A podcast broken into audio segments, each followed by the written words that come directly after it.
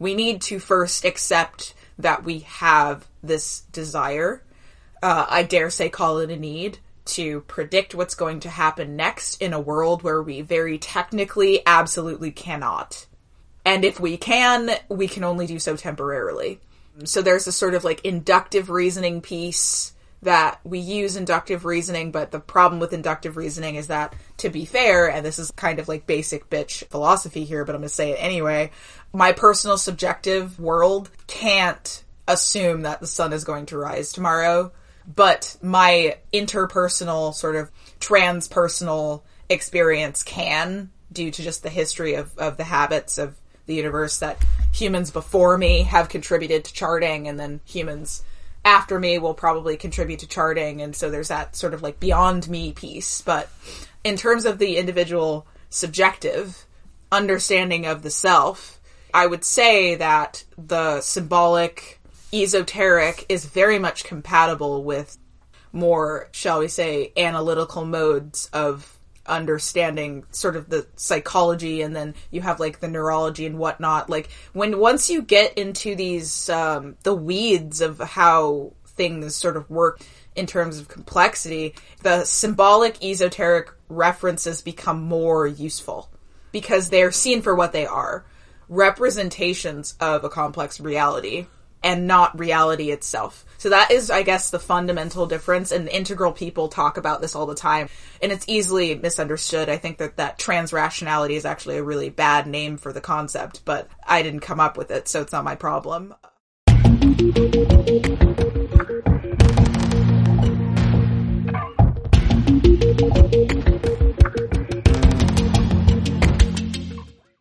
Greetings, future fossils. This is Michael Garfield welcoming you to episode 179 of the podcast that explores our place in time, which I liberally interpret to mean whatever the hell I want. I guess you could say that this is a show about orienting ourselves in a non-specifically n-dimensional phase space in which location, identity, attitude, and transpersonal zeitgeist, perhaps, are all parts of what philosopher Ken Wilber calls a cosmic address. How many of us really know our cosmic address? I mean, are we even in the neighborhood? And if you do know where you're located, do you know your neighbors? Superimpose that over the stamping and addressing of Christmas cards, preparing gifts, I suspect if one were to map my holiday gifting, you'd find a scale-free relationship, maybe a map of my own brain. If you're a skilled data visualizer, please talk to me. Let's uh, scheme in 2022. But at, at any rate, today's episode is with Scout Leader Wiley, an amazing human being who somehow embodies all three components of her own name. She is a scout, she is a leader, and she is wily.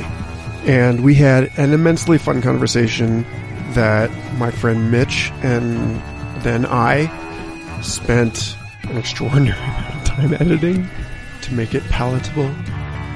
The amount of work that goes into this is prodigious, which is why I want to take a moment before we dive in to thank everybody that's been supporting the show on Patreon, including new supporters Travis Strawn, Michael Cannon, Camilla Kalk, Jeff Willard, Alex Karabi, Benjamin Taylor, Ace Frazier, and Kate Cholewa. They say it takes a thousand true fans, in which case I am 22.6% of the way toward this show and all of the wonderful things that have sprung up around it being what I do for a living. So thank you. Help! and thank you. thank you. If you're new here, patreon.com slash Michael Garfield is a cave of wonders, but not the kind of you get trapped in by some weird sand tiger. No trickery here. I think of it maybe in terms of plumbing. It's like I have this faucet art comes out of it and music, writing, and they all mix together in a kind of holding pool. before flowing over into other domains. And if I close the valve, then the whole thing backs up and explodes. So I can't do that. But I also don't want to ruin my neighbor's yard. So your support helps me create a kind of aquaponic permacultural structure in which all of the new ideas and inspirations can be safely integrated into something generative and full of joyous surprises. So yeah, thank you. I hope you enjoy this conversation as much as we did because we enjoyed it like kind of obscenely much exploring the performance of expertise, the virtue of naivete, the holy work of being unfinished, speaking the unspeakable, comedians as gadflies, Heyoka medicine, astrology and the Enneagram and tarot, and Hermes the scientist versus Hermes the communicator. How close to the street can you live and still have your own thoughts? The decentralized autonomous organization for science that could fund taboo research time binding and prediction and tarot and algorithmic policing and how that's all kind of like related to one thing. Ritual art, the value of boredom, and quite a bit more. Actually, Scout is wonderful. I'm honored to have her on the show. Give her a warm welcome and thank you for listening.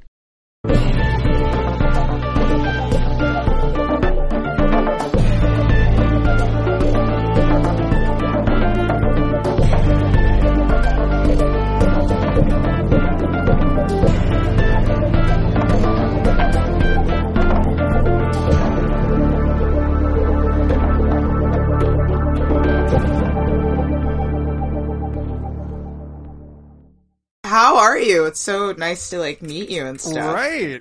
Yeah. Given geologically recent events, meaning not just the latest Facebook disclosures, but everything else that's been going on for mm-hmm. years, our entire adult lives, I am mm-hmm. really glad to connect with people that I know from Facebook over mm-hmm. video calls or in person has stopped seeming like a real goal uh, on some level. it's just like not going to happen. But Yeah. the more I can quote unquote export my social graph, the better. Yeah. Yeah, how are you doing? Yeah, I hear that. I'm pretty good. I I have a weird like sleep clock kind of thing, so I just woke up maybe like an hour ago Living the dream. and yeah, and I am freezing because I I live in a weird room that weirdly doesn't have good air circulation in it when it's hot and then when it's cold it's like doesn't have great insulation so my excuse for wearing a sweater inside is very strong and I'm really excited. I have no idea what we're going to talk about. So I guess we're going to just we're just gonna have a conversation and i freaking love that so much because i love your i love your work. I love being a part of the future fossils group. I love the complexity podcast. I love your art is super cool. Your wife and kid are absolutely adorable. I'm just like really stoked to be talking to you so. Totally. I feel great solidarity with you based on what little I know of you from your I'm sure it's actually quite a bit from your like amazingly articulate and candid social media posts.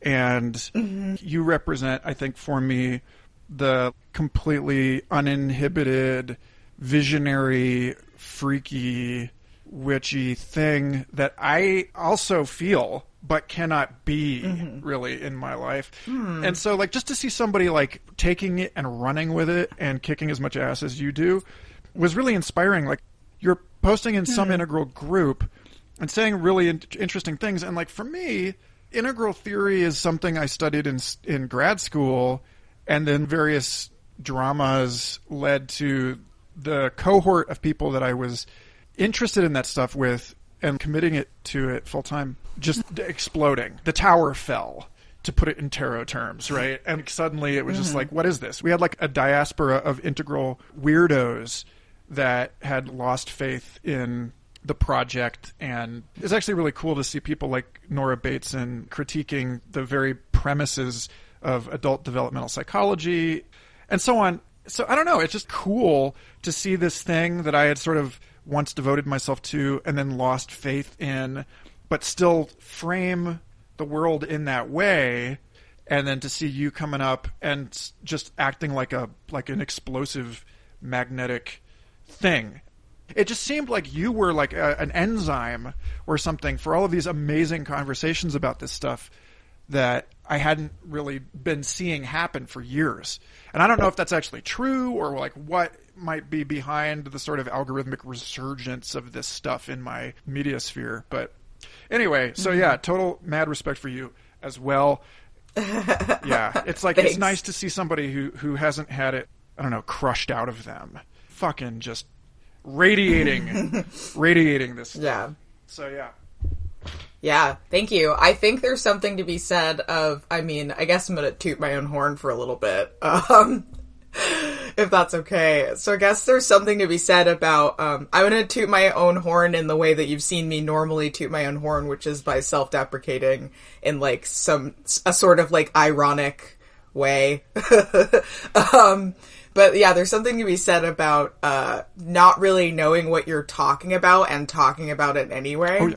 There's certain like bravery, sort of foolish bravery that's necessary for that. And I feel like what I've kind of unconsciously been doing and more consciously been doing in the past couple of months as I've realized I've been doing it is as I learn, I just kind of talk about what I'm learning. And I think that there's something sort of strangely inviting about that to people, especially who are older, because I think as you get older, you sort of internalize the belief or the sort of mindset that you are an elder or like the, so we live in like a very western culture and western culture has this thing where everyone's supposed to be an equal on the one side, but then on the other side, we have this false meritocracy that has a little bit of legitimacy to it, but it, there's a lot of illegitimate sort of ways that it shows up where there's there's definitely a hierarchy but there's also this belief that like the individual is sacred and there's these sort of conflicting cultural narrative that we play with in America and places like that are similar industrially and monetarily, I guess so to speak, where um when you're older you kind of get this idea that uh, it's sort of similar to the concept of what an elder is, but then you have this this hierarchical notion that you have nothing left to learn, or you need to perform a type of wisdom that makes you sort of better than or more intelligent than uh, people younger than you. And then I think that there's this sort of way of playing with the elder younger kind of dynamic where there's mutual learning and there's like an interpenetrative nature to it that I think, and this is kind of more of like an indigenous concept to be vague, um, that the younger generations exist to prepare their role within like the culture is to prepare the elders for death they sort of play they embody more of the trickster the change of the culture they um, are essentially there to ensure that the elders do not think that they are more important members of society and then the elders exist to sort of anchor the younger generations to sort of they give them something to change, something to grow from, something to integrate and incorporate into the what is emerging. And I think that we might not have that in the same way as we did when I guess in pre-conventional social structures, but we still do have it in like our countercultural movements. When um, people write these these articles about how millennials versus boomers and Gen Z versus millennials, it's it's sort of like a woefully oversimplified synthesis or or uh, what's the word I'm looking for? Synthesis is not really the right word. It's more so like a um, they're trying to describe this phenomenon that is real in a way that doesn't really do it justice, so to speak. So I sort of forgot where I was going with that. I was talking about myself. All roads lead to Rome. Yeah, I think that there's something to be said about this kind of like thing that I do I've, that I've noticed works really well where I kind of am like playing with these concepts that I barely understand and I'm trying to understand them by bringing people into the space of just play and nonsense. And it's almost like my ignorance is almost like a gift in that way, if that makes sense. It's kind of like inviting people to not take themselves that seriously. And I think when you learn something in grad school, the pros of that is that you get to fully immerse yourself in and embody it. And I think that I've seen you embody integral principles in a way that a lot of people on the internet just don't they don't. They just they pretend, you know, they throw the colored code words around from Spiral Dynamics kind of in this way where they're performing what you actually I feel are. And I've never seen you really use the lingo, but I've seen you embody the traits of what an integral um, sort of mind would look like. Especially when you talk about stuff on the on the complexity podcast. It's like very much giving people sort of voice and there's this interdisciplinary piece as well that you have there where you're kind of like inviting people to bring their their knowledge and then you go and you synthesize it and you bring your own and it's just really elegant the way that you sort of demonstrate it. So i think that we're kind of coming at the same thing from different angles and that that's pretty interesting. So totally. Uh, first of all thanks for recognizing my game, I guess. Okay, something that you said in there about the virtues of naivete. Yeah, yeah, that's a good way. This is something that I brought up. I actually, this was the sort of thesis of the episode of Complexity I did with Carl Bergstrom and Jevin West because they were talking about disinformation and critical thinking, mm. and the conversation came around to well, there always has to be somebody that can call bullshit. And yeah, the people, the younger people don't have as much invested in social finite game, right? To use the, the James Carse term, like you know this this sort of zero sum status larping crap that you know that has dominated civilization, and so there's also this problem of expertise blindness. I think that mm-hmm. once you get to know something really well then you don't know, you don't remember what it's like not to know it.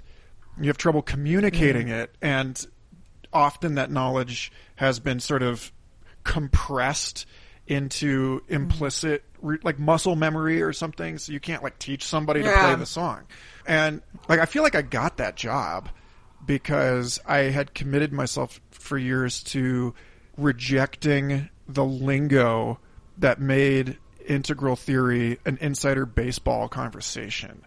Like I was like, if this is something that has like footholds for people to understand and enrich themselves at any level in in that sort of framing at you know wherever they happen to be in their lives, children or whatever, then why are we using this like jargon?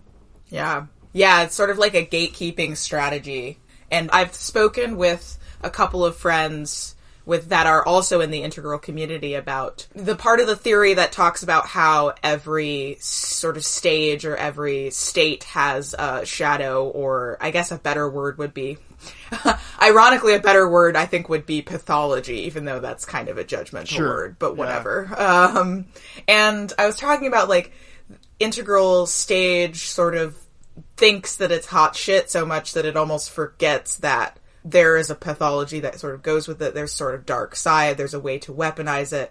And people will very easily say, well, that's not the real version of the thing. You see this a lot in like political theory. That's not really leftism. That's not really communism. That's not real capitalism.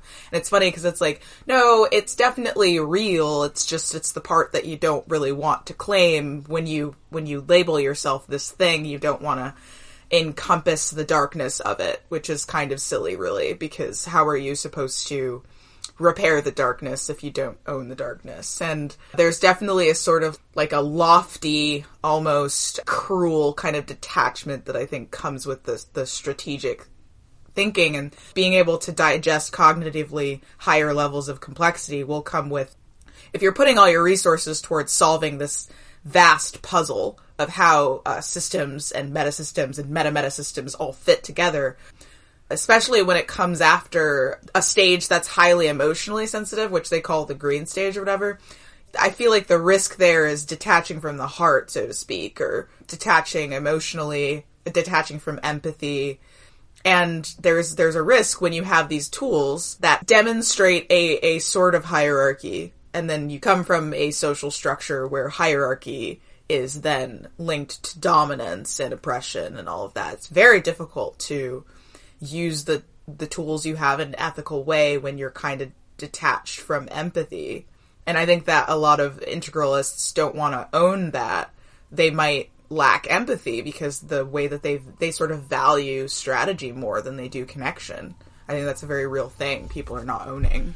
Yeah, and for people who are unfamiliar with this sort of theoretical structure Yeah. that we're discussing here, the idea being that the modern world is sort of instantiated in a mental structure and the pre-modern world and the, the postmodern world and I'm slowly not divorcing but like sleeping in a separate bedroom from mm-hmm. some of these formulations in terms of them being a successive, you know, transcend and include development cycle.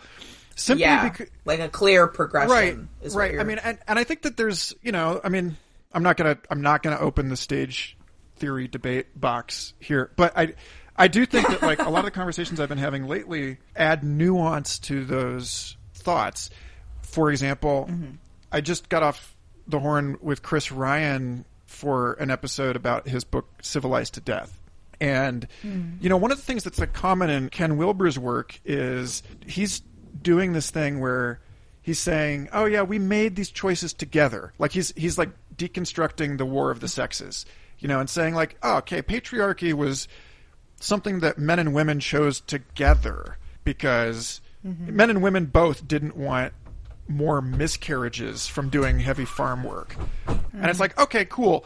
That's useful sort of in thinking about like mm-hmm. the the pressure of the environment on you know and like the way it constrains our decisions. But I was like talking to Chris Ryan and Chris Ryan took it even a step further and was like actually the whole issue of civilization and agriculture seems to have been that we optimized for the wrong thing as a way of surviving a an especially austere period of climate change. Because you see agriculture pop up all over the world at the same time.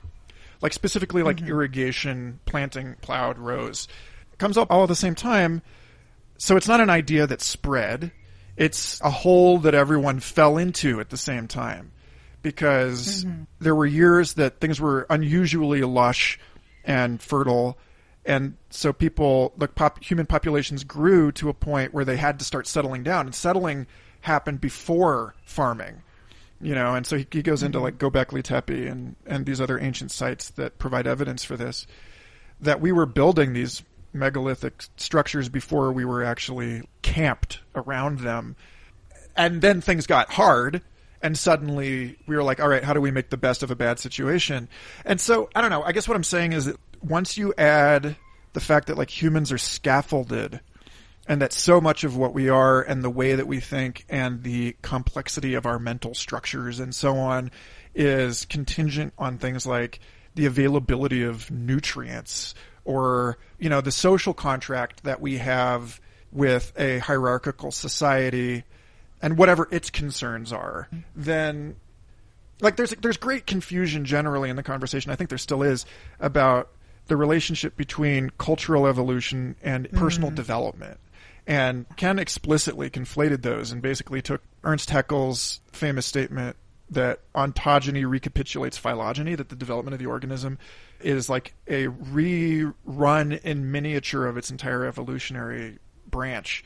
Mm-hmm. And that Ken was basically saying the same thing that the environment creates a sort of container for you to grow into and that the bar of what constitutes adulthood keeps going up. But that's clearly not true. I think it's more his interpretation of certain things. I feel like, and this is just completely like a, I don't really have evidence for this. This is more of just a random intuitive droplet of belief or whatever that comes from comes from me and reading Wilber is that I get the impression a lot of the time that he's reasoning from the conclusion that things fit together in a certain way. And he's perhaps in believing uh, already that they fit together. I, I would go so far as to say he's right that they fit together. However, the way in which he believes they fit together, I feel like sometimes blind has blinded him to look, allowing them to reveal the way in which they fit together. Hmm. So it's like he assumes that things fit together in a specific way, and then he takes all these different theories together and strings them together based on what he thinks pairs well together based on what his personal belief structures are about reality and and metaphysics you know so his own personal beliefs about the metaphysical nature of things i think were uh, unconsciously motivating him to see things a certain way. And i think that you kind of see this and when he has like talks more recently because he's older now and he's like i don't know. But it, it, his more recent talks you can kind of see you can kind of see him doing that and taking things, new things, and fitting them into his previously determined box of integral theory. And here's how integral theory works. And it's that thing we kind of we kind of talked about slightly earlier, where it's like the more you know about something, the more you have to lose if it's wrong, kind of. And it's it's funny because it's like that's kind of why we have these sort of weirdly rigorous standards for what we determine is scientifically true that perhaps need to start being applied to places outside of science, um, but in a way that sort of still respects the like. I was talking to Layman Pascal uh, the other day. Wait, what day is it? Two days ago on my Wide Mind Wednesdays kind of podcast thing. It's not really a podcast, but about the irrational sort of elements of being and how do we relate to them in a way whereas like modern science has seen them as sort of like a thing to move out of the way in order to get the thing that is more important. How do we properly contextualize that irrationality? And i think when we don't this is sort of a, a leap from what i was just talking about but when we don't find a way to relate to that it ends up just getting in the way of the thing that we pushed it out of the way to get to anyway because it's not like it goes away. It just it's like we're we're essentially just putting blinders on. We're not actually destroying what's in the way. And what I think is interesting about stuff like spiral dynamics and stage theory and the the quadrants and whatnot is that it's interestingly modernist the idea that like the spiral sort of thing is like a linear progression of like things get better as time goes on and that's kind of like bled into the integral space like that belief even though it's like it's not necessarily true in the sense that as we get old like if you think about a human being as a, as a human being gets older parts of our body start to break down. Complex systems have a tendency to be weaker as they become more complex because there's more more relationships that are needed to maintain and there's more energy that's needed in order to maintain the existence of a complex system. So is that a superior thing or is it just another thing to deal with like i don't know if i'm making sense here Let but me give you a little story that I think kind of gives us an opportunity to loop this all up into one bundle. When I moved to Colorado in 2007, on the, I'm sure, completely casual, almost unintentional invitation of Stuart Davis, who was like, come on up, join the party, let's do this. And I was like, okay, let's do it. I got up there and there was an opportunity right away to volunteer with Ken Wilber as like a panel of young guest editor type. Someone had convinced him he needed a blog on his website and that the blog was not going to be his writing. He had decided, but like other people's that he wanted to feature. And so there was like submissions, you know, and we would just review the submissions at his place in Denver every week. And the first time I went there, like, I was just so excited meeting all these people. I call it dog park mode, where it's like you've been locked up in your thing, and you, you just like Yeah. lose it, you, you know, Yeah. social man- mania. I was having a great time, and then afterwards, waiting on the way out, one of the folks that had worked at Integral Institute for a long time took me aside and was like, "Hey, man, I really like you. I'm glad you're here." And so that's why I'm about to tell you what I'm about to tell you, which is that you are like a controversial person. Not everybody here does like you. And you're kind of like rubbing people the wrong way with this enthusiasm. And he's like, I know it's stupid, it doesn't make a lot of sense, but like, listen, man, I was. This is him speaking. He's like, I, I got to a point where I had annoyed people enough without them telling me that they fired me, held a hotel room intervention with me about my unwelcome behavior or whatever that was. Three days later, they rehired me. And he's like, I just don't want that to happen to you. He's like, yes, this is an amazing place to be. This is an amazing community to be in, amazing conversation to be part of.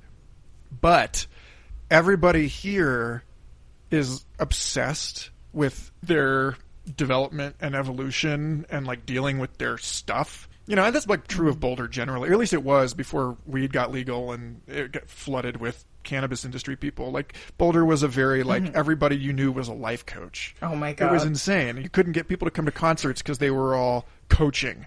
But it was like, yeah. He, but what he said to me was basically, the taller you build this thing, the more holes they're going to be in it. It's like Jenga. It's like uh, you get to a certain yeah. point, and if you haven't done the work that you were just talking about, like of you know, like facing your own unintegrated stuff, mm-hmm. then you can only build taller than you currently are by removing load bearing stuff from below you and placing it on top. Mm-hmm. You know, and so he's yeah. like he's like this is a great scene to be in, but it's neurotic as fuck.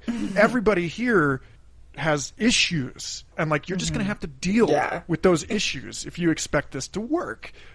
And so there's yeah, like that, I don't know, as far as like a sympathy for the devil is concerned, there are environments that I have moved in where people never learned some of the stuff in the first place, you know, where they just were mm-hmm. so narrowly focused, highly specialized in their training that they seem kind of broken or incomplete. But then there are other mm-hmm. places where people are really well rounded, but like messed up at the same time. And so, anyway, mm-hmm. you know, I, I, wanted to pay a little more tribute to what you had, like what we first started talking about with respect to learning in public, because mm-hmm. around that time, I was really unclear on what I was doing in my life.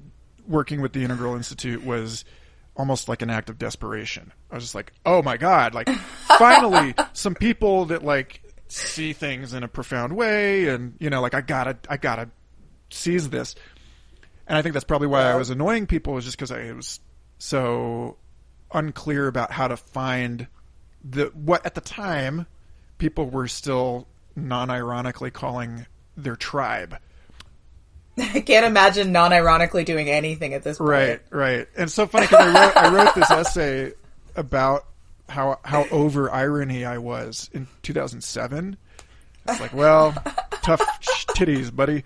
Yeah. But yeah, so I started doing this thing where I, I was like posting on Facebook about how I just don't know what I'm doing with my life or what I am or who I am and and that was the stuff that got people's attention since then, I've realized over the years that I think one of the things that I admire about your sort of disposition and process is this willingness to be vulnerable in that way. Because, one, I think as far as like interpersonal dynamics are concerned, it's unwholesome to act, frankly, the way that Ken acts. You know, mm-hmm. to speak parent to child. And to speak mm-hmm. child to child, no matter how brilliant you are, to invite people into a learning and discovery thing. This is something I'm like constantly trying to like impress upon researchers at SFI is like what we're really doing and communicating this stuff is getting people excited about realizing that they don't know what's going on. You know, yeah. like this is like the real thing, the real thing that you on SFI faculty are excited about is not what you know. Right? It's not mm-hmm. you having it figured out for so many places that are committed to research and discovery, this is like a major branding problem because they have to appear mm.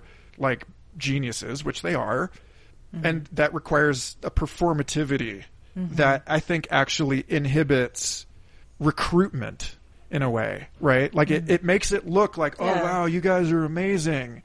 But when I was doing artwork at festivals, the number one thing I heard from people, it wasn't just me, it was all the painters. You're awesome. I could never do that. I'm like, are you kidding? I like snuck into this shit.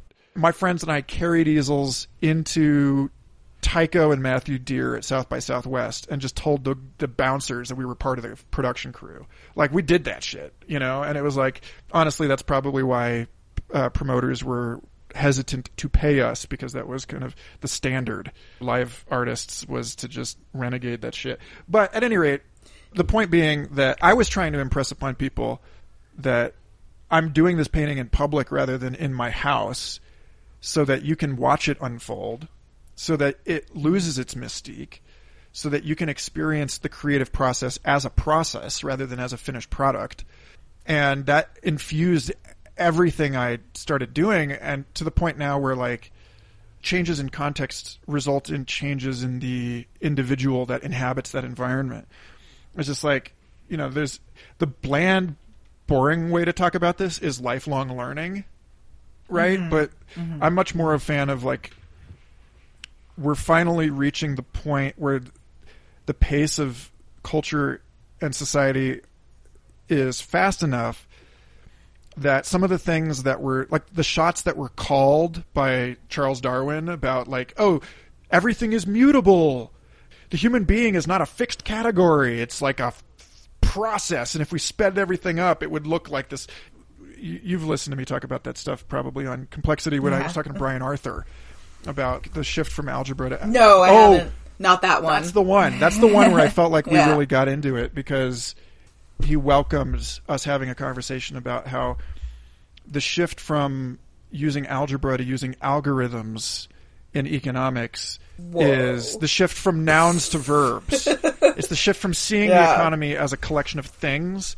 to you know this this thing that's like you cannot be completely understood by anybody and is in this state of constant uh, e- uh, discovery and evolution.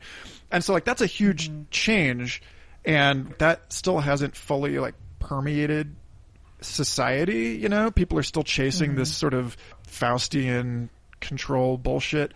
So, at any rate, I just I think you're on the winning side of history as far as I'm concerned because like one of the 12 inevitable like talk about being on a pulpit i guess but like kevin kelly's book the inevitable where he's like talking about the 12 trends of you know this is how the future is going to be this is inevitable one of them was that we're moving from a state of like you're ever a finished project into this constant becoming and open-ended and so yeah i don't know that's i feel like that's the problem. a lot of people have these problems with the way that i talk on on this show and that show where i never actually get to the point of a question but i'm like but that's just because we're just it's a random walk through a network of ideas and then i Yeah. give up and i pass you the baton and that's this that's happening Yeah. right now okay Yeah, perfect. Okay, baton received because there's a lot of really good stuff in what you just said in regards to a couple different just things that stood out to me were performance, the performance of the expert and appearing as if there's this this completion which is like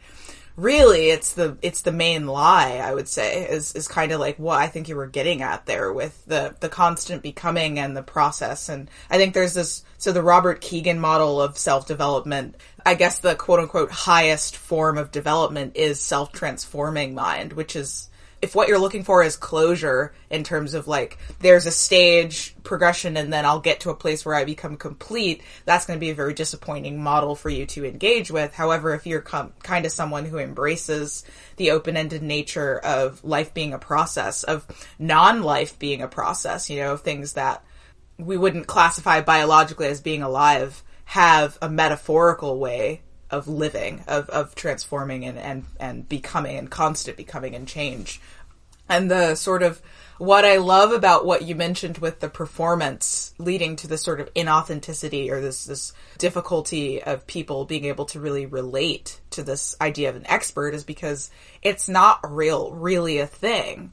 Whereas people can relate to the messiness of discovery because it's, if you think about what people are looking for, creative people uh, specifically, but what people are really looking for is to access flow because we even in a culture that is obsessed with productivity and finishing things and being perfect, we still are aware now, at the very least, that getting into the state of flow mentally helps us achieve that. It helps us uh, the sort of letting go of the finished product and just engaging with the moment and the process as it is and as it changes and changing with it helps us actually get to this sort of finished product that we have this mythology around and and what's really I guess interesting about what you said in regards to the performance of being an expert is that it's not as I said it's not relatable because it's not really what what we want at a, on a deeper level. It's what we think that we should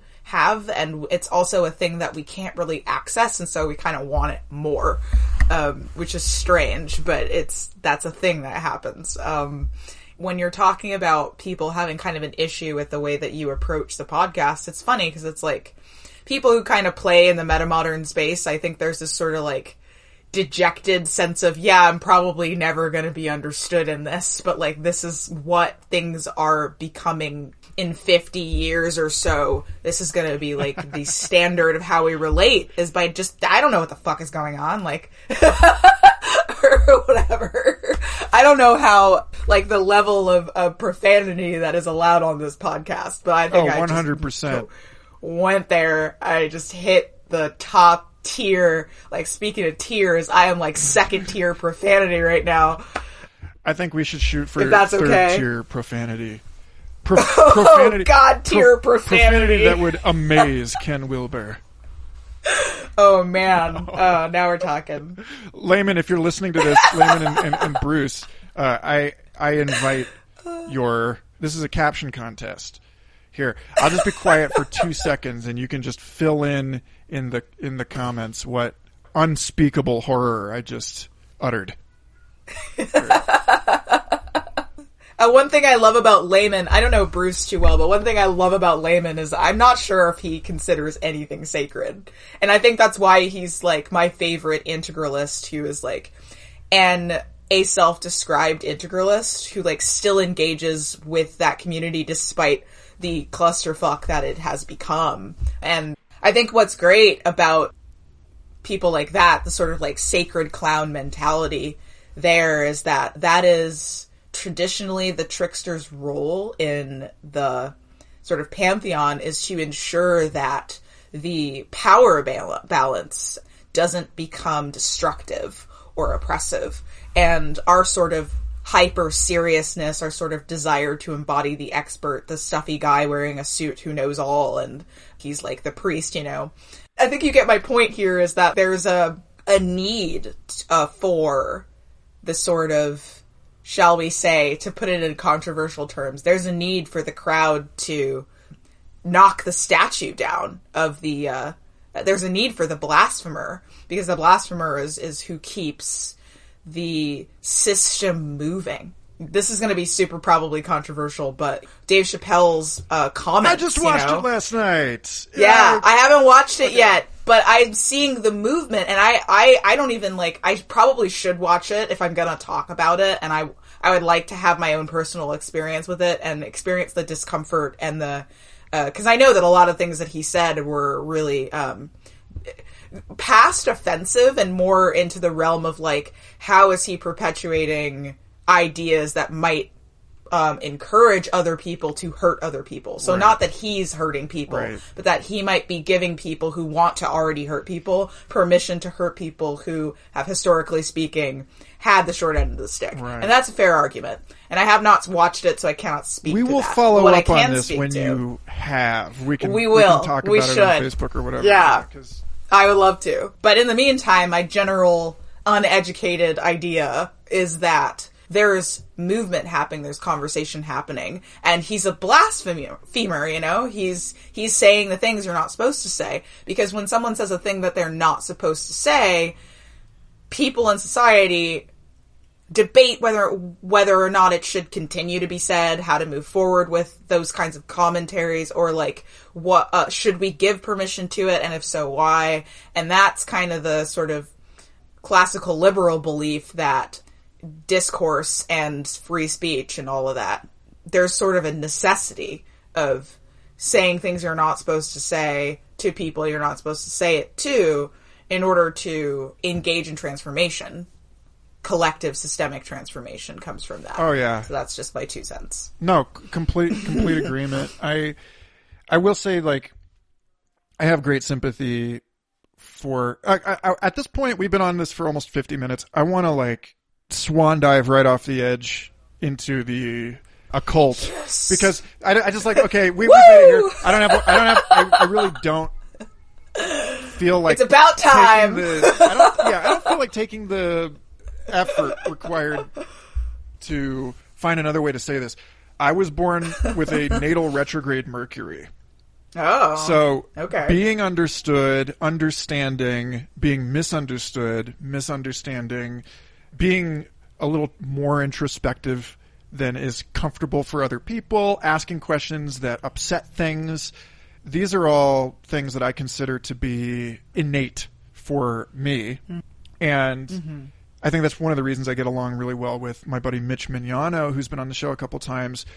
He was lucky enough to go to a Sundance and witness that, and you know, really actually hit it off with the Heyoka that was participating in that event. Mm. Really mm-hmm. realized that like his spiritual identity or calling or whatever was as a trickster and like made that the focus of his academic work and all this stuff. Mm-hmm. And he is unbelievably good at doing that work in a way that a lot of other people fail. For instance, somebody says something in one of the groups that I moderate and it, you could take it one of two ways. Like either this person's joking or this person's being completely tone deaf and they're an asshole. And I was like, look, I know that you, I'm going to give you the benefit of a doubt here, but the problem is that I had to, and it's not really on you mm-hmm. because we're all inhabiting this thing that doesn't make any sense to us as organisms, which is this media milieu that has stripped away all of the indication that you're joking.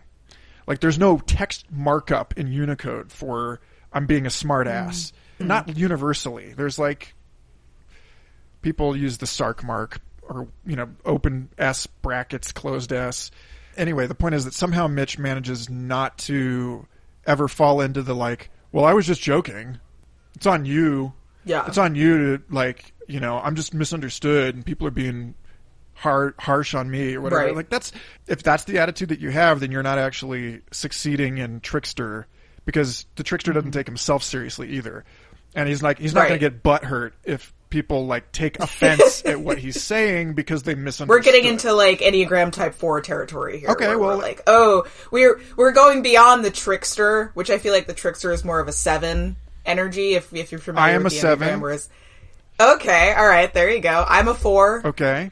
And I can tell when I'm going into like foreshadow territory where it's like, oh, I'm so misunderstood. It's just because I'm a freaking genius and you don't get it, man. And that's the four's classic way of trying to escape the self, trying to hide from the feelings of shame of like, oh, I failed in communicating. Do you want to? Do you want to take the responsibility of giving people like a minute introduction Yeah. to the Enneagram stuff? Yeah, Because this is one, Yeah, of another one of those like rabbit holes. Like this is actually something that I Yeah. studied in a course while studying. And, like there was a, an Enneagram course, and I misdiagnosed, I mischaracterized myself all through the entire course until the last week, and then had to Uh-huh. write my final paper about how it is that I had, I could have gotten an, a self assessment of personality so wrong. Yeah, okay. I would love to. So the Enneagram is uh, one of the more well-known typology systems that sort of types people based on their coping strategies and their what I love about it is that if you're into shadow work, which most people are, it's very trendy, then the Enneagram is really perfect because it it sort of likes to look at the personality as a shield. And then there's like a core belief structure that one might have about oneself in the world that then informs how one uh, performs the archetype that one sort of unconsciously embodies in the world I think that it looks at identity structure from this very fluid way, which is ironic because the typology system, and I don't think it's actually that ironic, but some people might find it ironic because people think typology is about telling you who you are, but the Enneagram, when you get into the complexity of it, it's more about telling you who you've decided to be based on whatever context you found yourself in. Mm. And uh, what's also beautiful about it is it talks about how one develops so you can have a core type, but as a human being, you're gonna use all, you can sort of show up as different types depending on what's kind of going on in your life or how developed you are or whether or not you're under stress. And so there's, there's all these different ways that one can move along the Enneagram. There's nine types. Each one kind of has a, a little name. I almost want to create like an Enneagram tarot deck or something Ooh. to just kind of right? Things that I've been thinking of are Enneagram Tarot deck and uh, Neutral Milk Hotel discography tarot deck. Just to sort of deconstruct the idea that Jung is the authority on archetypes.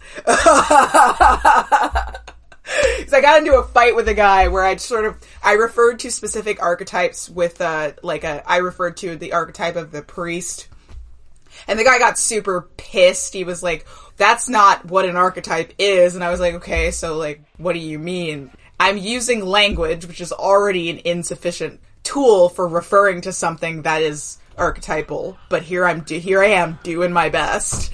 And you're just like that's not an archetype and I'm like, well, like if that's not an archetype, nothing is because come on, man. Well, it's like people going like that's so I had the moment that got me past that conversation, that kind of conversation my senior year of college yeah. in the evolutionary biology course where they asked us, there was like five of us, to get up and represent and defend a particular concept of species in front of like 200 people. And I got up there and I was like, this is a trap.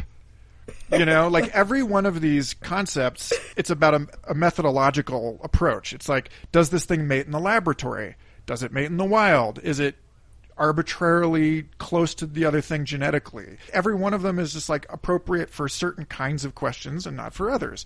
And so it's the same thing. Like whoever you were talking to, that guy, there's a difference between a Jungian archetype and like a mm-hmm. whatever. Yeah. If you, I mean, hopefully at the same time, I, I have sympathy for people who call it white male fragility, although it's not that specifically, but it's the it's it's the archetype of white male right, fragility. Right. No, it's, it's the it's the fear of not having control, which is mm-hmm. for some demographics basically a a substitute for the security that one would have in a healthier society. Well put. You know, I think that's really what it is. Like yeah. just on the heels of my conversation with Chris Ryan about this, about the mm-hmm. comfort and the security that foraging peoples feel because they live in a world that they understand. Like yeah. they know what the challenges mm-hmm. before them will be in mm-hmm. life. Mm-hmm. You know, and they feel mm-hmm. competent, they feel equipped to handle those challenges. And like mm-hmm. nope. yeah. That's yeah. Good luck with that, but you're not going to get into the flow state with that attitude. Right, but yeah. So I mean, it's like so, so, much, so much of so much of this stuff is not just about status games per se, but like the posturing of of knowing something seems to be a way that and Ryan said this in the book specific like explicitly. You know, he he referenced Ernest Becker's denial of death. You know, and he's mm. like, this is just the way that we late ourselves from the abyss that we have created yeah. in exactly the way that you mm-hmm. mentioned earlier, which five points for managing to say this without any complex systems jargon. That like the more complex things become, the more unstable yeah. and self-disrupting they become because there's just yeah. more relationships inside this whatever you're looking at. Yeah. And it's amazing to me how some people just don't like see this that you know, in the defense of modernity, that's part of it though, right? Like the defense of mm-hmm. civilization, the defense of the modern world is because people are deeply afraid of the bears, you know, mm-hmm. that lie outside the proverbial city walls or whatever. Yeah. No, I have spent the last 2,000 years clenching this sphincter and it's going to stay clenched even if it kills me. Even if I die from sepsis, you know, like I'm not letting yeah.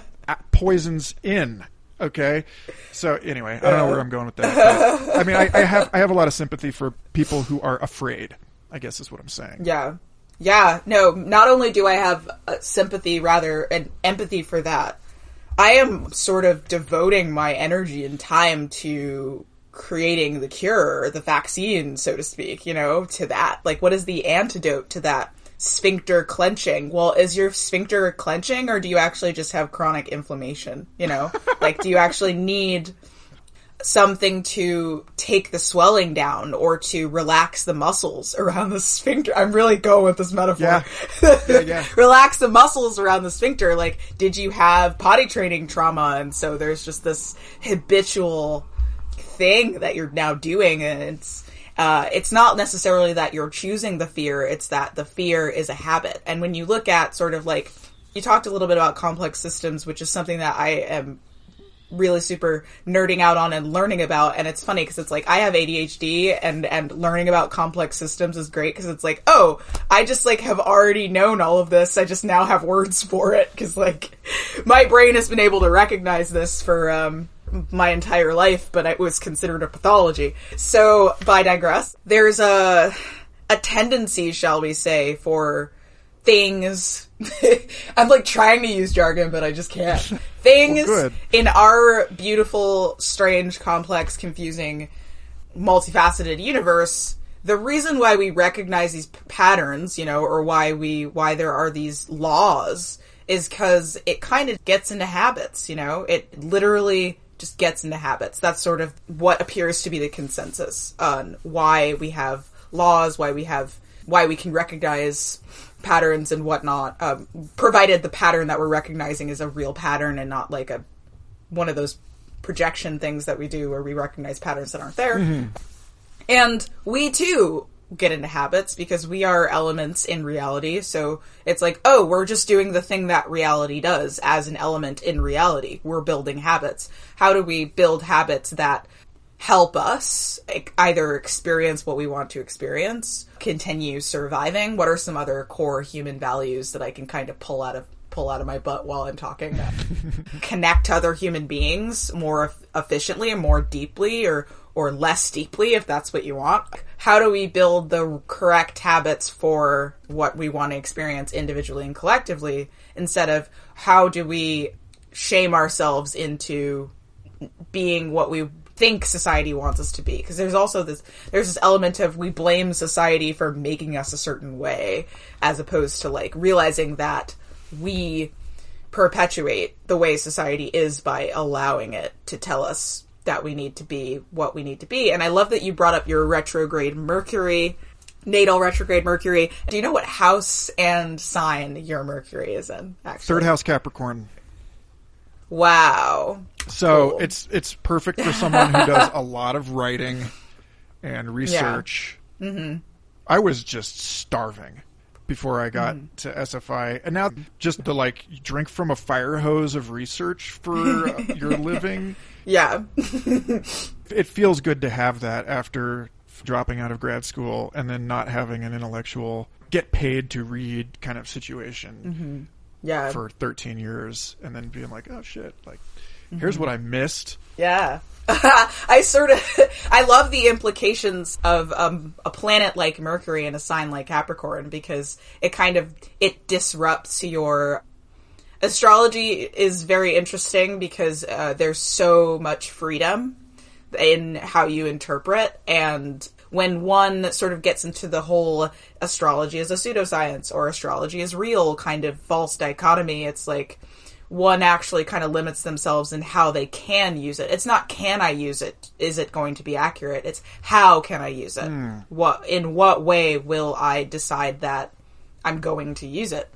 And and what's great about um, a planet like Mercury, because I think of Mercury as like we talked a little bit about the trickster, and what the trickster is often also the messenger. Like Mercury, especially in astrological lore, I can't really speak to the uh, original sort of Greek what have you. I know that he's he has a lot to do with writing and he has a lot to do with speech and the sort of monkey mind, the conscious mind, as opposed to other planets that'll uh, talk about, you know, Jupiter is the higher mind and the sun is sort of the mediator between the two, shall we say. But, and then Capricorn is, gets kind of this reputation for being this very cold, very, um, penny pinching sort of weird resource hoarding kind of business oriented stuffy sign, which is, is funny because my interpretation of Capricorn is very playful, in fact. It's very interested in tradition. It's very interested in what can pre- be preserved, what can be, because it's, uh, it's, the, si- it, the signification of the sign is that it's around harvest time. So it's like, what can be preserved and used and, and how do we take it and bring it sort of towards how do we sustain ourselves long term, that kind of thing. And then you have Mercury there, which is this very like borderline disruptive, sort of almost her- heretical energy. Uh, it's like Ratatoskr. Do you know? Are you familiar with Ratatoskr? No. Okay, so Ratatoskr is probably one of my favorite tricksters. Uh, it's a it's so it's this uh, in the sort of Norse um, mythology. He's a a squirrel, and he's the messenger squirrel, and his job is to take messages from the nine worlds and kind of like move them around, but he always changes his story. Perfect. Every time he, he takes a trip, he changes the story. He changes like one word from the story and then he goes to the next world and he tells a completely different story. And I think that that's such an accurate metaphor for like what happens when you try to translate across value systems. I think that uh, Ken Wilber is almost like an unintentional Ratatoskr in the sense that he's like trying to fit these worlds together that are supposed to be different. yeah. Not only that, but I like I think that Mercury being in Capricorn to kind of like stay focused, which is borderline impossible for me. Um, you're like in an institution and you're kind of bringing this polymath kind of energy because Mercury is is very much the planet of polymaths, people who kind of like got a thousand each finger's in a different pie and you're like but it's like it's it's not necessarily the one flavor is, and then the other flavor but it's like how does my experience of all the flavors simultaneously affect experiencing this flavor and that flavor actually changes both flavors Mm-hmm. so it's almost like there's like a third flavor that comes up but then the original flavors still are there and there's The flavor you know, gore. complexity there yeah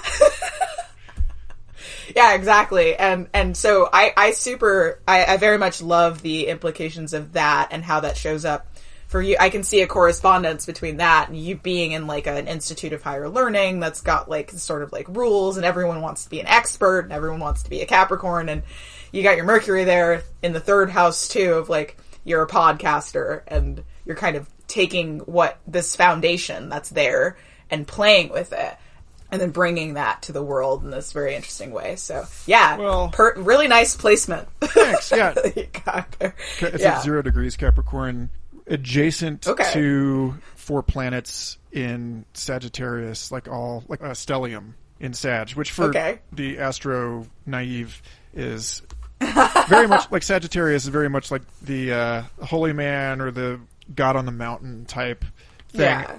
SFI is it's Yeah. it's it's it's expansive, it's authoritative, and SFI is literally a building full of experts on a mountain. So it's like Yeah. there's there is this thing about like coming down from the mountain and how you know, and I've talked about this a little bit with Michael Phillip in episode 161 because it's funny that you say like, yeah, and everybody's trying to do that because I told my employers that I thought that the role that I could grow into more with this org would be hermetic. Basically, like to function as the red blood cell that traverses. Because, like, I spent all these time trying to get the building closer to the street.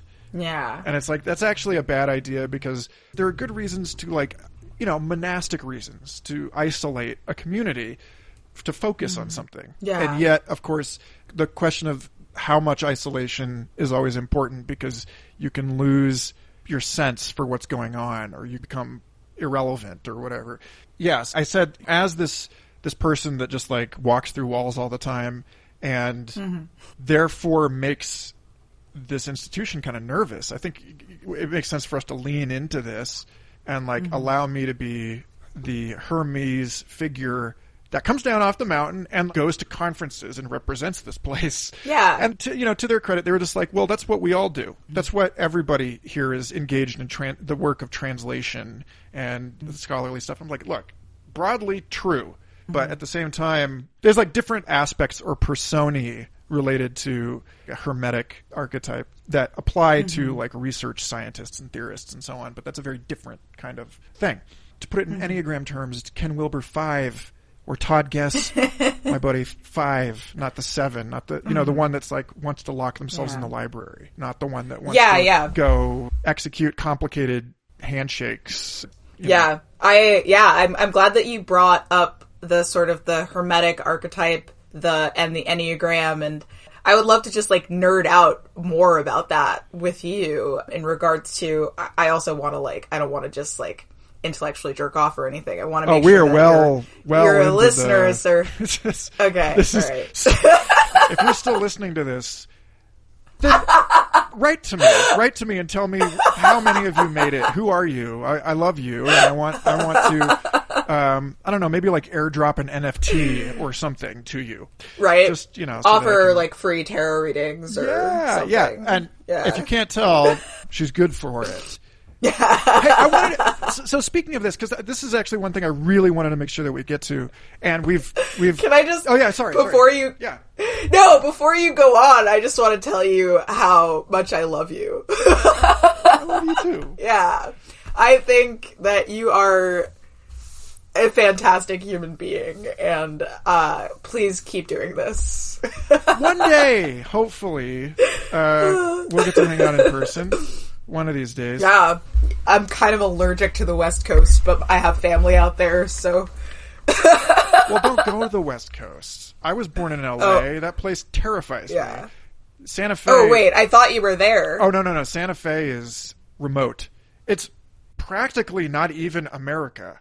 It's still so dominated by the cultural and architectural influences of colonial Spain that it's effectively a Western European city, wow, but with Okay. people drive, driving around with Trump flags. So it's a weird kind of like. Anyway, okay, so a lot of the, what we've talked about so far today has been about this knowing, not knowing kind of polarity. And there's like two strains in this that I want to braid. One of which is this statement that you had just made about astrology and how you get over is it true or is it not true by asking a much more what I would call like a like a cynical question or a pragmatic mm-hmm. question, right? Which is how can I mm-hmm. use it? What does it mm-hmm. do if I just apply this algorithm rather than trying to understand if it's because that's the Brian Arthur algebra thing, right? It's like you can look at the math and be like, it doesn't work, but the economy is full of surprises. It generates surprises. That's what it is, or, or, or it's rather, it's what it does. It's a collection of crap. It is that. what it does is create more crap, new kinds of crap, right? So at any rate, Yeah. astrology, I actually am one of these weirdos that thinks that eventually a combination of rigorous statistical or like analytical techniques and also the freedom to fund whatever scientific research you want without concerns about how it's going to reflect upon the prestige of your organization through structures like a decentralized autonomous organization that can print its own magical internet money and then decide as a pseudonymous group of weirdos oh yeah we're going to we're going to fund information theory astrology research that's mm-hmm. coming mm-hmm. and it's called Future Fossils. Oh my god, I hope so. I, I, I can't believe, actually, I can't believe I've been talking about this idea of a science DAO basically every day for over a month. I can't believe I haven't brought it up on this show yet. So, okay, if you've made it this far and the thought of being airdropped an NFT for making it this far appealed to you, then I want to talk to you about the Future Fossil Science DAO. But it's also key that, like, a lot of the best astrologers are also completely unconcerned with that whole debate. The whole, like, is it or is it not? Something that we can build a house on. And I think Yeah. that, like, I love that line uh, William Gibson talks about how the street finds its own uses for things. and how like that connects to this idea of things being unfinished, uh, evolutionary, processual. I mean, I wrote this this piece I'll include in the show notes about how everything that we call an adaptation is actually just like a part that was already lying around and was repurposed for something else. Oh, you're talking about exaptation. Exaptation, right? Yeah. That the limb, the fish limb, you know, that wasn't used for walking at first. It like mm-hmm. turned out to be useful for that. And so, mm-hmm. yeah, that question of like, well, what is astrology good for? By their fruits shall ye know them. Like, well, what is actually mm-hmm. happening here? Run the algorithm and find out. Or as Richard Doyle would talk about, tweaking the set and setting of your psychoactive plant adventures by changing what you call them from hmm. you know psychedelic to ecodelic and noticing how that informs your experience. So at any rate i think it's important what you said there that there is this dimension. To put it in an integral theory framing there is the sort of like upper right empirical anatomical behavioral way of looking at mm-hmm. something and then there's the lower right functional systematic interobjective way of looking at things. And that's Yeah. something that i think is going to become i don't know it's like the way that russians studied telepathy behind the iron curtain. They were like okay you know we're not to we're not going to get hung up on the fact that we don't have a mechanism for this. Mm-hmm. We're just going to explore it because we accept that for the purposes of building our telepathy center, like state sponsored mm-hmm. telekinesis research, this is real Yeah. and we're just going to like open a wizard school. My friend Sonia Lube. That's how it's done. yeah, she she went to this place. I forget if it was in Moscow or St. Petersburg, but she said she actually visited this old Cold War era telekinesis school that still exists in Russia oh my god. and that like they have like the glass cases with stuff inside. They they teach you to move around with your mind and all this crap. Anyway, Oh my God. you know, and here we are over in America being like, well, I'm not going to believe it until you tell me how it works. So there's that, Yeah. and then there's this other thing, Yeah. which is knowing and, and false optimization. And if you know what the leg is good for, you're never going to leave the water.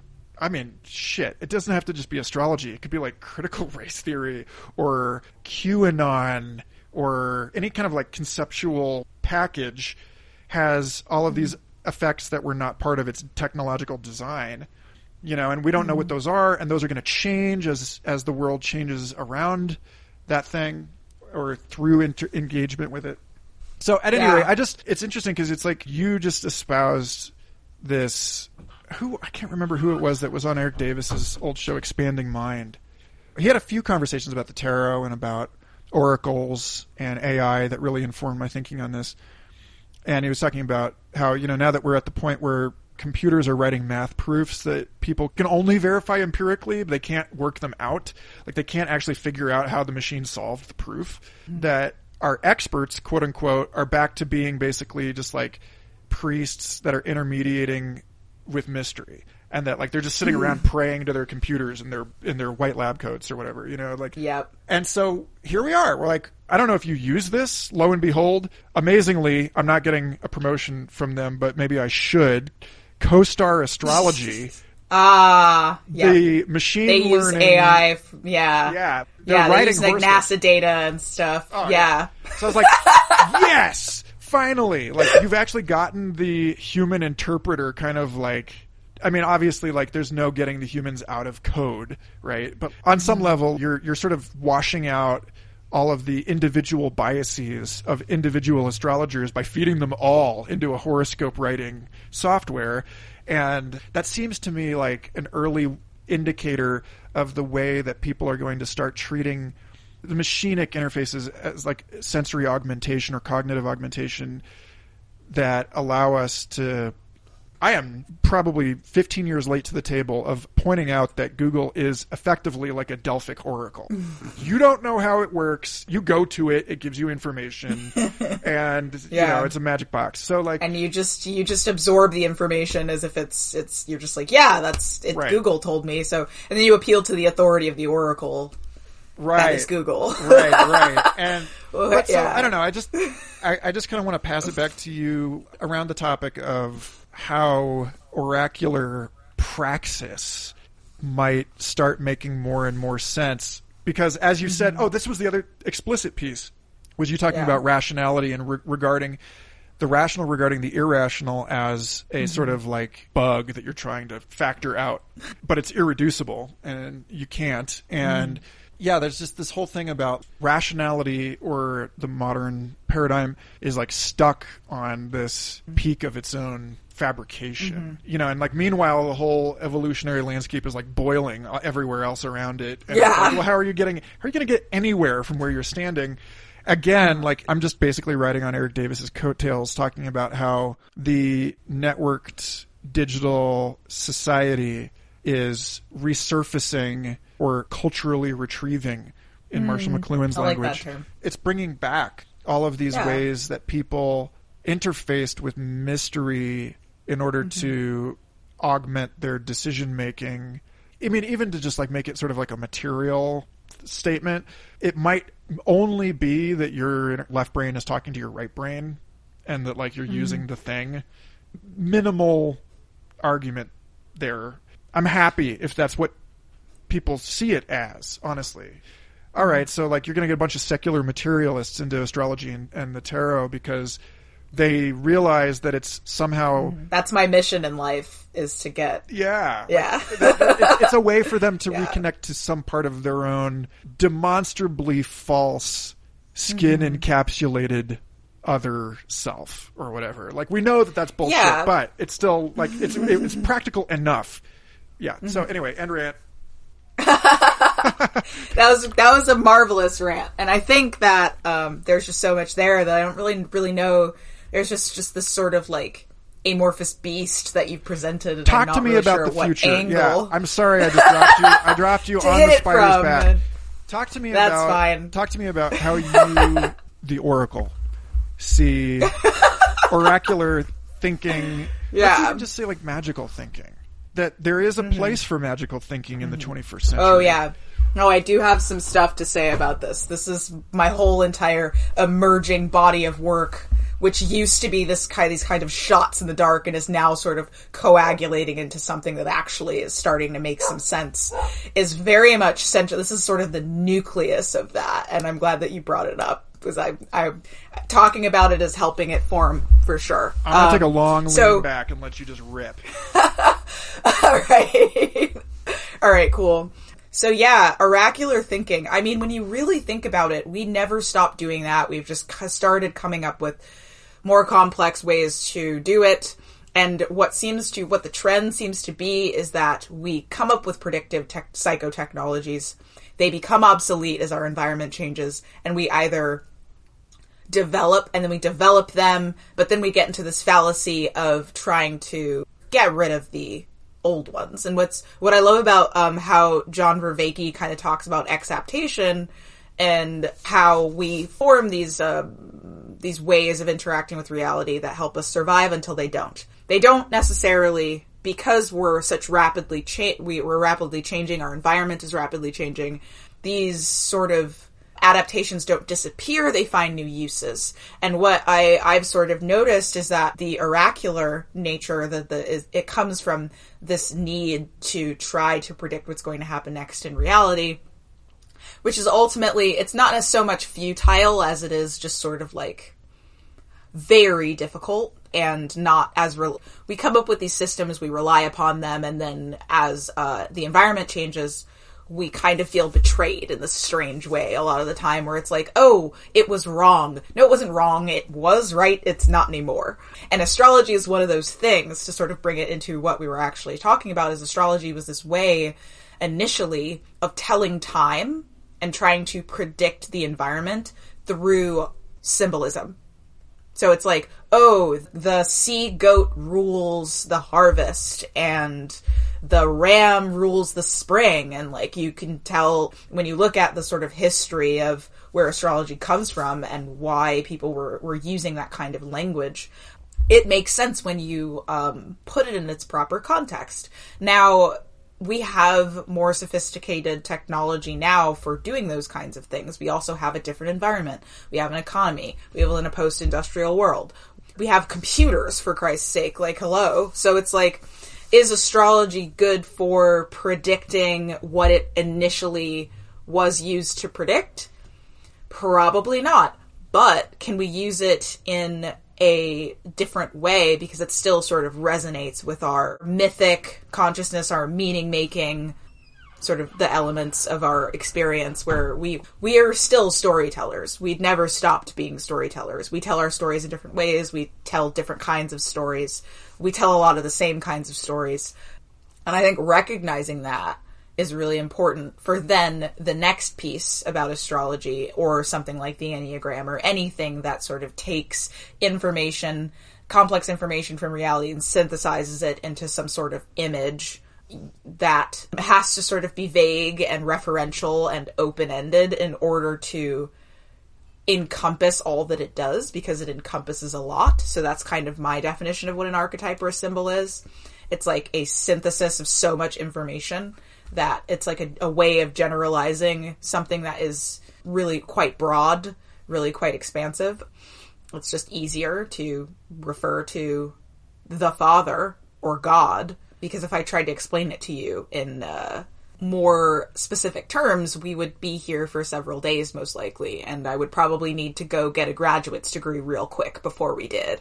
So um, rather than spend fifty thousand dollars a year for like five to seven years trying to or like a thousand dollars in Europe. yeah, cool. Sorry, please continue. No, you make a great point. I'm going to try not to be angry about that so that I can keep talking. Uh... right, Germans, Germans, please yeah. just do not express your horror and sympathy for what's yeah. going on with us in America. We know, but anyway, sorry. That was a totally yeah. inane interruption. no, it's fine. It's totally fine. But um, what you're speaking to in regards to like the oracular, I would say we need to first accept that we have this desire uh, I dare say, call it a need to predict what's going to happen next in a world where we very technically absolutely cannot. And if we can, we can only do so temporarily. So there's a sort of like inductive reasoning piece that we use inductive reasoning, but the problem with inductive reasoning is that, to be fair, and this is kind of like basic bitch philosophy here, but I'm going to say it anyway, technically, my personal subjective sort of world can't assume that the sun is going to rise tomorrow, but my interpersonal sort of transpersonal experience can due to just the history of, of the habits of the universe that humans before me have contributed to charting and then humans after me will probably contribute to charting and so there's that sort of like beyond me piece. But in terms of the individual subjective understanding of the self i would say that the symbolic esoteric is very much compatible with more, shall we say, analytical modes of understanding sort of the psychology and then you have like the neurology and whatnot. Like when once you get into these um, the weeds of how things sort of work in terms of complexity it's just it's like the symbolic esoteric references become more useful because they're they're seen for what they are. Representations of a complex reality uh, and not reality itself. So that is, I guess, the fundamental difference. And integral people talk about this all the time, and it's easily misunderstood. I think that that trans rationality is actually a really bad name for the concept, but I didn't come up with it, so it's not my problem. Especially abbreviated to trans rat for like Twitter. like that's like I was like, are you serious? Is that what is that what kids these days are saying? Uh, Trans BRB making that my Twitter handle right now. That's amazing. It might okay, be taken, right. but yeah. So wow, where were we? Trans rationality. Yeah. Yes. Yes. Oh, the co- so this uh, trans rationality is essentially what I'm referring to when I say whether or not it's true or false is not necessary for using a technology like astrology because it's not for determining what is empirically true. It's just for making sense of things in a particular temporary way. And what's really interesting about that is that what is empirically true, what is uh, objectively true, also changes. Like there are parts of objective reality that have not changed in a long time, and we can say that, I would say, but we can't necessarily say that they won't. We can say that it's safe to assume they won't anytime soon. and then there are parts of objective reality, like when we talk about stuff like climate change, that are we can reasonably say that our environment, our physical environment, is changing. We can reasonably say that things about the reality change in a way we don't necessarily have direct control over or direct influence on. Then there are a lot of things about objective reality that we do have uh, influence over that we can change, and then boom, we're in a different objective reality. So uh, I think we need to kind of be more flexible about what we consider to be objective, and I think that we can also, in doing that, in in a way that's not gaslighting people, obviously, because you run the risk of gaslighting people or of just ending up in this weird world where you um, you just you're kind of in delusion. That's also a risk with that. But if you're able to kind of like engage with objectivity in this light way, then I think that things like astrology or systems of divination, we're really just they're also I guess you could consider them algorithms. They're just um, they're meant to be held more lightly than I guess the uh, algorithms that we use to predict, shall we say, transpersonal objective sort of situations. Like statistics, that's good for a completely different realm than tarot. You know, you don't want to use tarot to determine what the trajectory of a rocket's going to be. That's a bad tool for that. I did a tarot reading for myself uh, yesterday. I normally don't like to do past, future, present, uh, past, present, future readings for myself, but the more I've started to get into the study of NLP and timeline therapy, which is a sort of an NLP technique that takes you sort of back in time in your psyche and reframes and recontextualizes things that happened in your past. You don't literally go back in time, but it doesn't matter because figuratively going back in time creates a change in the present that then impacts the way you move through the world. So you've effectively shifted your future. You've effectively shifted your experience of reality. You haven't necessarily shifted the reality itself, but you've you've taught your mind to recognize things that it wouldn't have recognized because it's gotten into these habitual patterns of seeing things a certain way. That's kind of a long-winded response to your question, but I think it was a very meaty question. the question so. was like 15 minutes long, so you're good. at least, at least 15 minutes long. yeah, like you took a pee break, and I was still no. yeah, keep going. Uh, sure. Well, well, I think my favorite uh, thing to do in regards to oh yeah, I did like a I did a past, present, future reading for myself, and those can be tricky if you don't know how to like hold the concept of the future in a very uh, detached way because determinism is not your friend when it comes to uh, to predictive technologies, especially if the predictive technology is something like tarot. So, like the few the card that came up in the future, what it really is is like it's it's reflective of my own time binding. So I'm already predicting the future. I'm already constructing possible futures based on what's going on now and what has happened in the past. So I could do that unconsciously, or I could put a mirror in front of my face and be like, all right, so what's going on there? Like, it's sort of like a marriage of subject object that's happening there, where it's like, okay, so the cards that I'm pulling now are reflective of what I'm already kind of constructing of possible futures, if that makes sense. It's sort of hard to describe, um, but I'm going to do my best. And I don't want to encourage people to use um, esoteric technology in a way where they're telling themselves that this thing is definitely going to happen. So I've made that mistake and it's very funny because then you'll go and if it's right, you'll tell yourself that it's the technology that's right. And if it's wrong, you'll tell yourself that it's the technology that's wrong. Yeah. you look a little confused. Well, no, it just occurs to me that this is exactly people's complaint about algorithmic policing. It's hmm. like the the whole like what you're actually doing in a way, tarot and machine learning algorithms for decision assistance have that also in common, which is that they are. I think they have a lot in common, actually.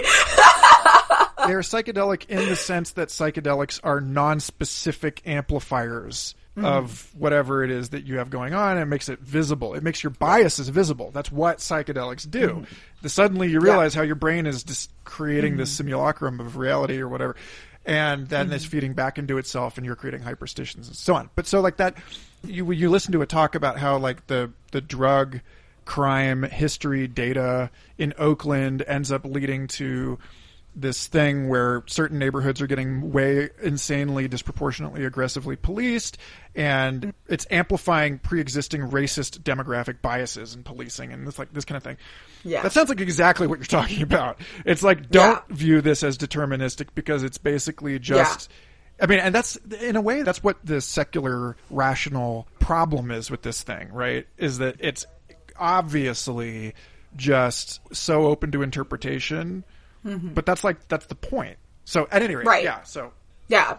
Any predictive technology is no longer your friend once you're viewing it from that. Um, I ah, I don't remember the exact word that you used, but it was absolutely perfect. It was like secular or something. a secular materialist, rationalist. secular materialist yeah rationalist so what is super hilarious about that sort of worldview which i have a lot of respect for it and i understand why it is the way it is and, and i however it sort of denies things outside of itself even if those things have like the same intention or core or philosophy or whatever and so like with something like tarot it's like oh that's pseudoscientific and it's like well it's only pseudoscientific if you're expecting it to be scientific in the first place which it's not. And then it's funny because it, you go into like well what is the realm of science? What is science the best tool for all things? Like does something need to be scientific or verifiable in order to be relevant if you look at phenomenon like cultural narratives and, and these this sort of like identity politics thing, none of that is scientific. But you can clearly see how it's affecting people, how it's uh, resonating with people, and how it's creating social change. For whether it's for the better or the worse, I think it's kind of a little bit of both. But if you tell someone that they are something, whether they are that or not, enough times, and you get them to really truly embody that, they are that now, right? you know, that's not necessarily. I mean, I'm, there's science behind it. I'm sure that you could explain in a uh, from a sort of a biological or a rational lens why it happens, but the phenomenon itself that's another piece I think is very interesting in regards to stuff like esoterica or um, I'll give a very specific example of what I mean when I talk about something I talk about a lot more recently as ritual art, which is um, sort of a, a continuous artistic practice that is used in, shall we say, an oracular fashion, but it's not necessarily oracular in the sense that it's trying to predict things about reality. It's more so trying to get at the core of what is going on inside of you and why and whatnot. And the sort of the difference between a ritual art kind of practice is it's like self psychology as opposed to just kind of viewing the self from a strictly analytical lens. It's sort of performing the aspect of the self that needs understanding. It's like you wouldn't try to analyze someone before they gave you something to analyze. Yet we kind of try to do that with ourselves when we're like trying to figure out like what's going on, why am I feeling this, like what is the what's the problem where where was i traumatized you know instead of just mm-hmm. letting it letting it be what it is we do this a lot in nlp with the core transformation practice you come you bring a part of yourself to yourself and you say we're here to understand each other. You kind of give it space to be itself before you then go to try to integrate it or do anything with it you know? You don't just try to get rid of the thing. You you have to give it space. So i sort of am, am bringing that up because well, I actually forgot why I was bringing it up, but I you know, in a world where technological uh, unemployability looms over us so much that people like Bill Gates and Yuval Harari are writing about the return of religion as a game, as like a ritual preoccupation for people who need a need a sense of purpose and engagement and have literally nothing else that they can do of economic value.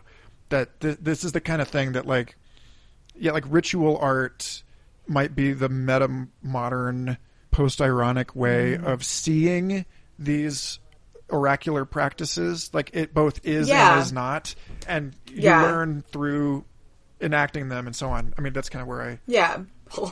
I wanted to, I remember now, thank you. I wanted to give a specific example about the difference between uh, where holding the scientific lens on a thing versus holding the non-scientific lens or holding the symbolic lens on a thing or whatever with ritual art. So like from a scientific lens, I guess you could say that the my explanation of it is that you, you have these habits and these ways of thinking and viewing and sensing that have built themselves over time, and then you have the story that sort of parallel to it. So you have the hardware, I guess you could say, of your neurology and your biology and your genes and whatever, and just like all of the different elements that come together. And then you have your concept of that. You have like sort of the physiological response that is an emotion, and then you have the label for the emotion, and then you have the stories of all the times that you've ever felt that emotion, and then you from that create what does this emotion mean, and then from that you respond. So there's this like a lot of layers that are very much uh, linked to each other that we weirdly separate or that we kind of think of in, in a binary terms. Uh, and with something like ritual art, it's kind of like bridging those, bridging that kind of gap of those things. Like to give a, a more specific example of a particular community that I'm a part of that I would call a ritual art community, even though that's not what they refer to themselves as. I named it that. it's I have this friend who runs a weekly songwriting competition. I think I actually added you to the to Yeah, the group. things got a little and noisy in that It got weird, and you were like, "Yeah, I'm done." Yeah. yeah. It was just like I, I would love to be a part of it. It looked really fun, but then Yeah. it also It's not seem- normally that crazy either. It's usually quiet up until the day of submission, and then everyone submits. But the, there was like a weird. Sometimes things get weird in that chat, and people just kind of do a free for all, and and it, it can be annoying. But for the most part, it's quiet. It's just you were there at a bad time, I think. That's okay. uh, so I'm sorry about that. But no, that's fair. If you gotta do you you so yeah no no hard feelings there but um the ritual piece is that it's a continuous practice it's an ongoing practice it's an observation of the artistic creative process and through that sort of commitment to that rather than just kind of being like i'm going to write a song now randomly and it's going to be good like or it's going to be bad and it's going to you're going to you know you're forced to observe yourself in a neutral way. So you kind of detach from. I think a lot of artists fall into this trap where you kind of you deta- you you fall into this trap of ad- identifying with your art. When you're doing it all the time, it gets so boring that you mm-hmm. can't really identify with it, and it's so variable that you can't really identify with it, and you have to stop yourself from getting into these habits. You have to stop yourself because you will get into habits. You will start playing the same riff for every song. You will start using a lot of the same words, and you have to sort of observe what your tendencies are and the, the sort of detachment that comes from getting bored with your own self expression. Um, if you can sort of power through that, which can be difficult because boredom feels shitty and it's a, one of the worst feelings ever, in my opinion. But if you can kind of sit with that frustration of, of, of getting bored with yourself, you can actually see yourself.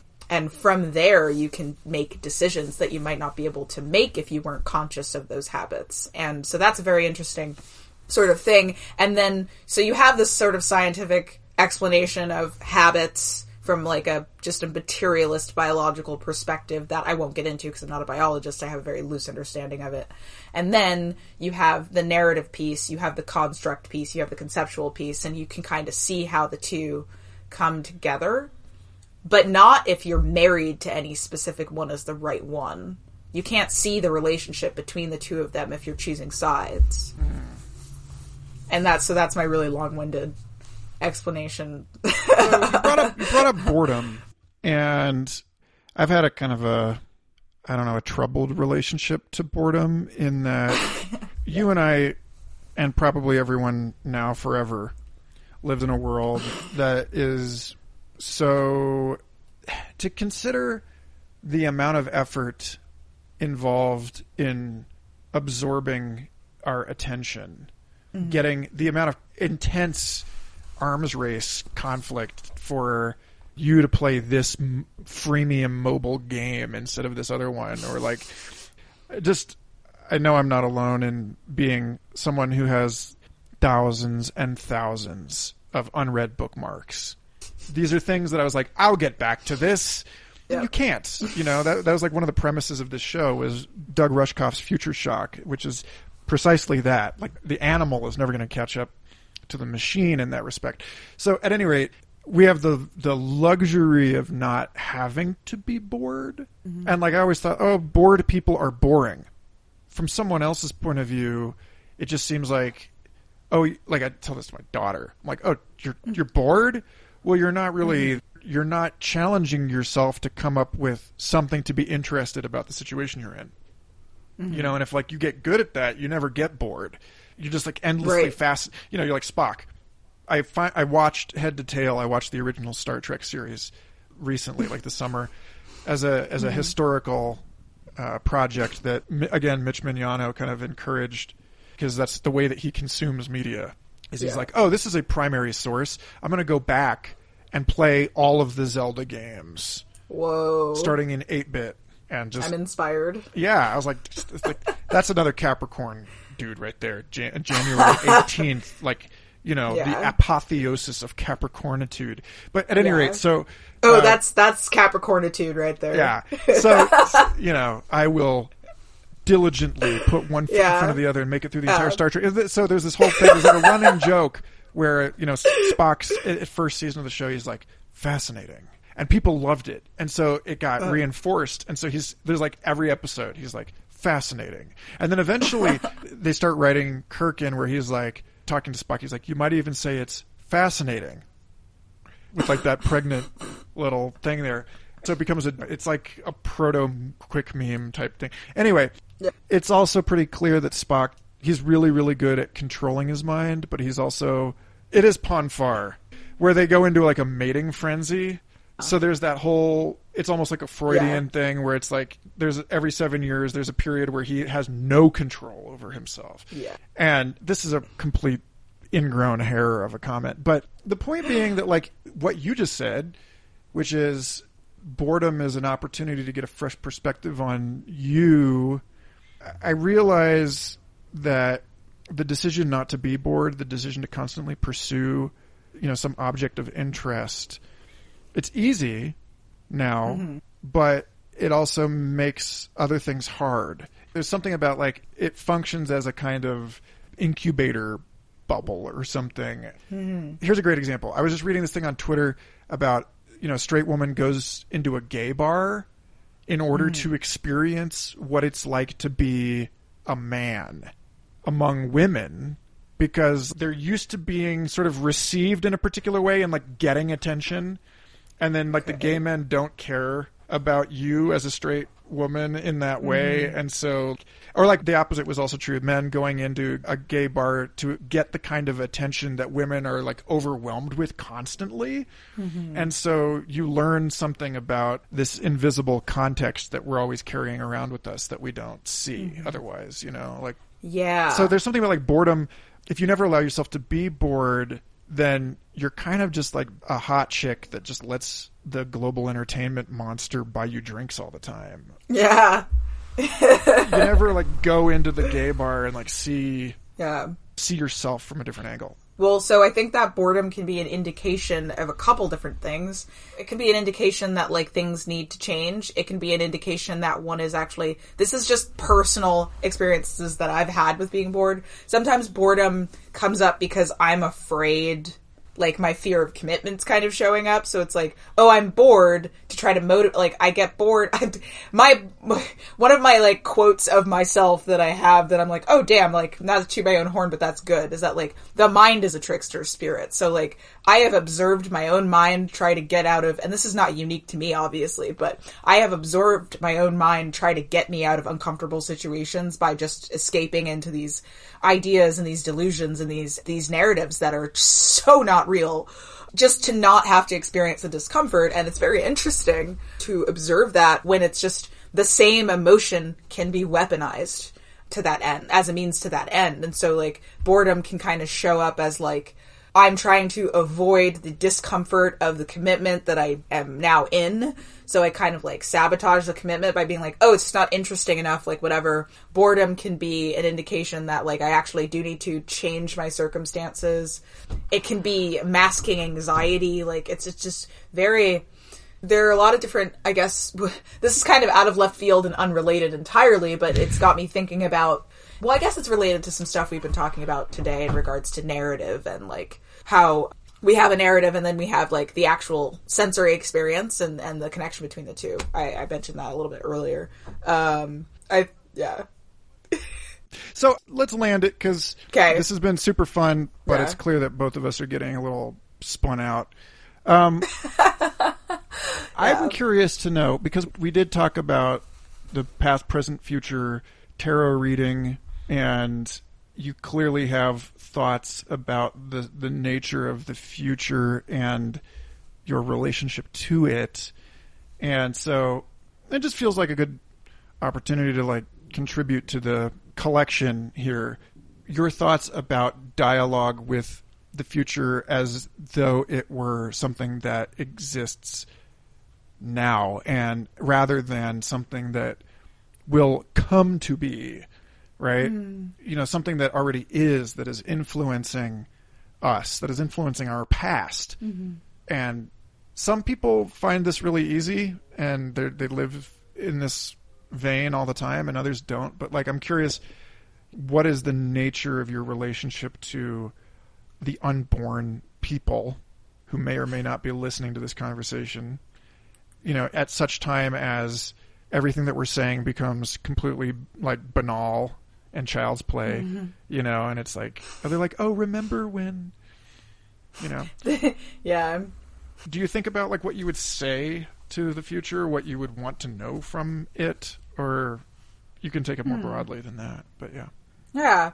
I don't know. I mean, I don't know if I have a, like an answer for that specific question because I've never really considered it, but I do think of my relationship to the future as very similar to my relationship with the past because the future is the past that hasn't happened yet and the past is really just a concept or a construct that we've created of things that have happened it's like the story that we've created about things that have happened to us is what we're relating to. We're not relating to the literal things that had happened, you know, because they're gone. They're they're finito. They don't exist.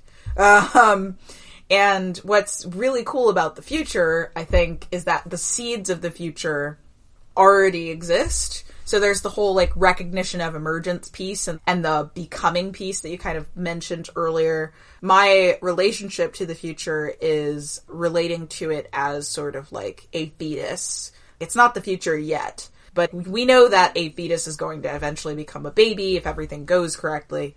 We know that the things that are happening now are going to become something else at some point. And so that's how I kind of like to relate to it is like what is the pre-future or the proto-future as so to speak which you know is really just like a fancy kind of douchey way of saying the present but um, but it helps me to relate to the present as not its own as something that's connected to something bigger than itself and it helps me to be connected to something bigger than myself and I hope that answers your question. This conversation was so fun. yeah, uh, yeah, yeah, totally. That's that. I think uh, more and more it seems like people are kind of just native to a longer now or something. Yeah. You know, Yeah. you might dig the conversation I had with Carrie Welch, episode 45 of this show, where she's talking about dogs not being drawn into the pace of human life in civilization. And so that's why dogs are capable of like sinking into a longer present whereby things that occur in what we think of as the future are happening for them right now. And so like that's how the dog knows how you're coming home mm-hmm. because you're already home to the dog. It's not like it's mm-hmm. it's not dog telepathy or whatever. It's Yeah. like they're just capable due to the fact that they're not ensnared in all of this symbolic and mimetic BS of just like detecting that something, you know, certain th- emotionally relevant thing is about to happen or whatever. Anyway, mm-hmm. this has been super fun. I'm glad we did this. I apologize to those of you who expected more structure in this conversation, this is like a spin glass for physics nerds, you know, where like a magnet is completely disordered and so it has no poles, but it's still Yeah. like all the little pieces of it still, you know, they're still pointing somewhere. Um, yeah. Yeah. So Yeah. awesome, Scout. Where are we sending people to find you and and Oh, uh, yeah. and shower you in adulation and uh, opportunity? Well, you could find me on Facebook. I think that that's probably the best representation of what I'm kind of about. My Instagram is more for the purpose of like marketing. It's it's weird. It's kind of like my Instagram is my like a foreign human that I don't really recognize, but if you're looking to work with me professionally, that's the place to go. Whereas like Facebook is more like, do you want to hear my random thoughts? Come on by. And then I guess you could also email me at wundersein at gmail.com, which if you don't know how to spell that, I will send it to you, Michael, so you can like put write Oh, it down yes. somewhere. W U N D E R S E I N. Although Uh, although I don't know that if you if you didn't know how to spell that, then that's the test and you failed. All right. Well, this is awesome. yeah. You're awesome, and I look forward to one of these days. We'll we'll find a, an opportunity to put you on a, a panel discussion because I think that's really where, like, you and I, in conversation alone, are kind of like. Was it like Farnsworth in Futurama, where he's like, "Now, now, perfectly symmetrical violence never solved anything." Whereas, like, each of us, I think, in a larger group, would function as like a kind of essential nutrient. And so I got like Yeah. put you in there with like a bunch of like real like stuffed shirts and just like watch it unfold.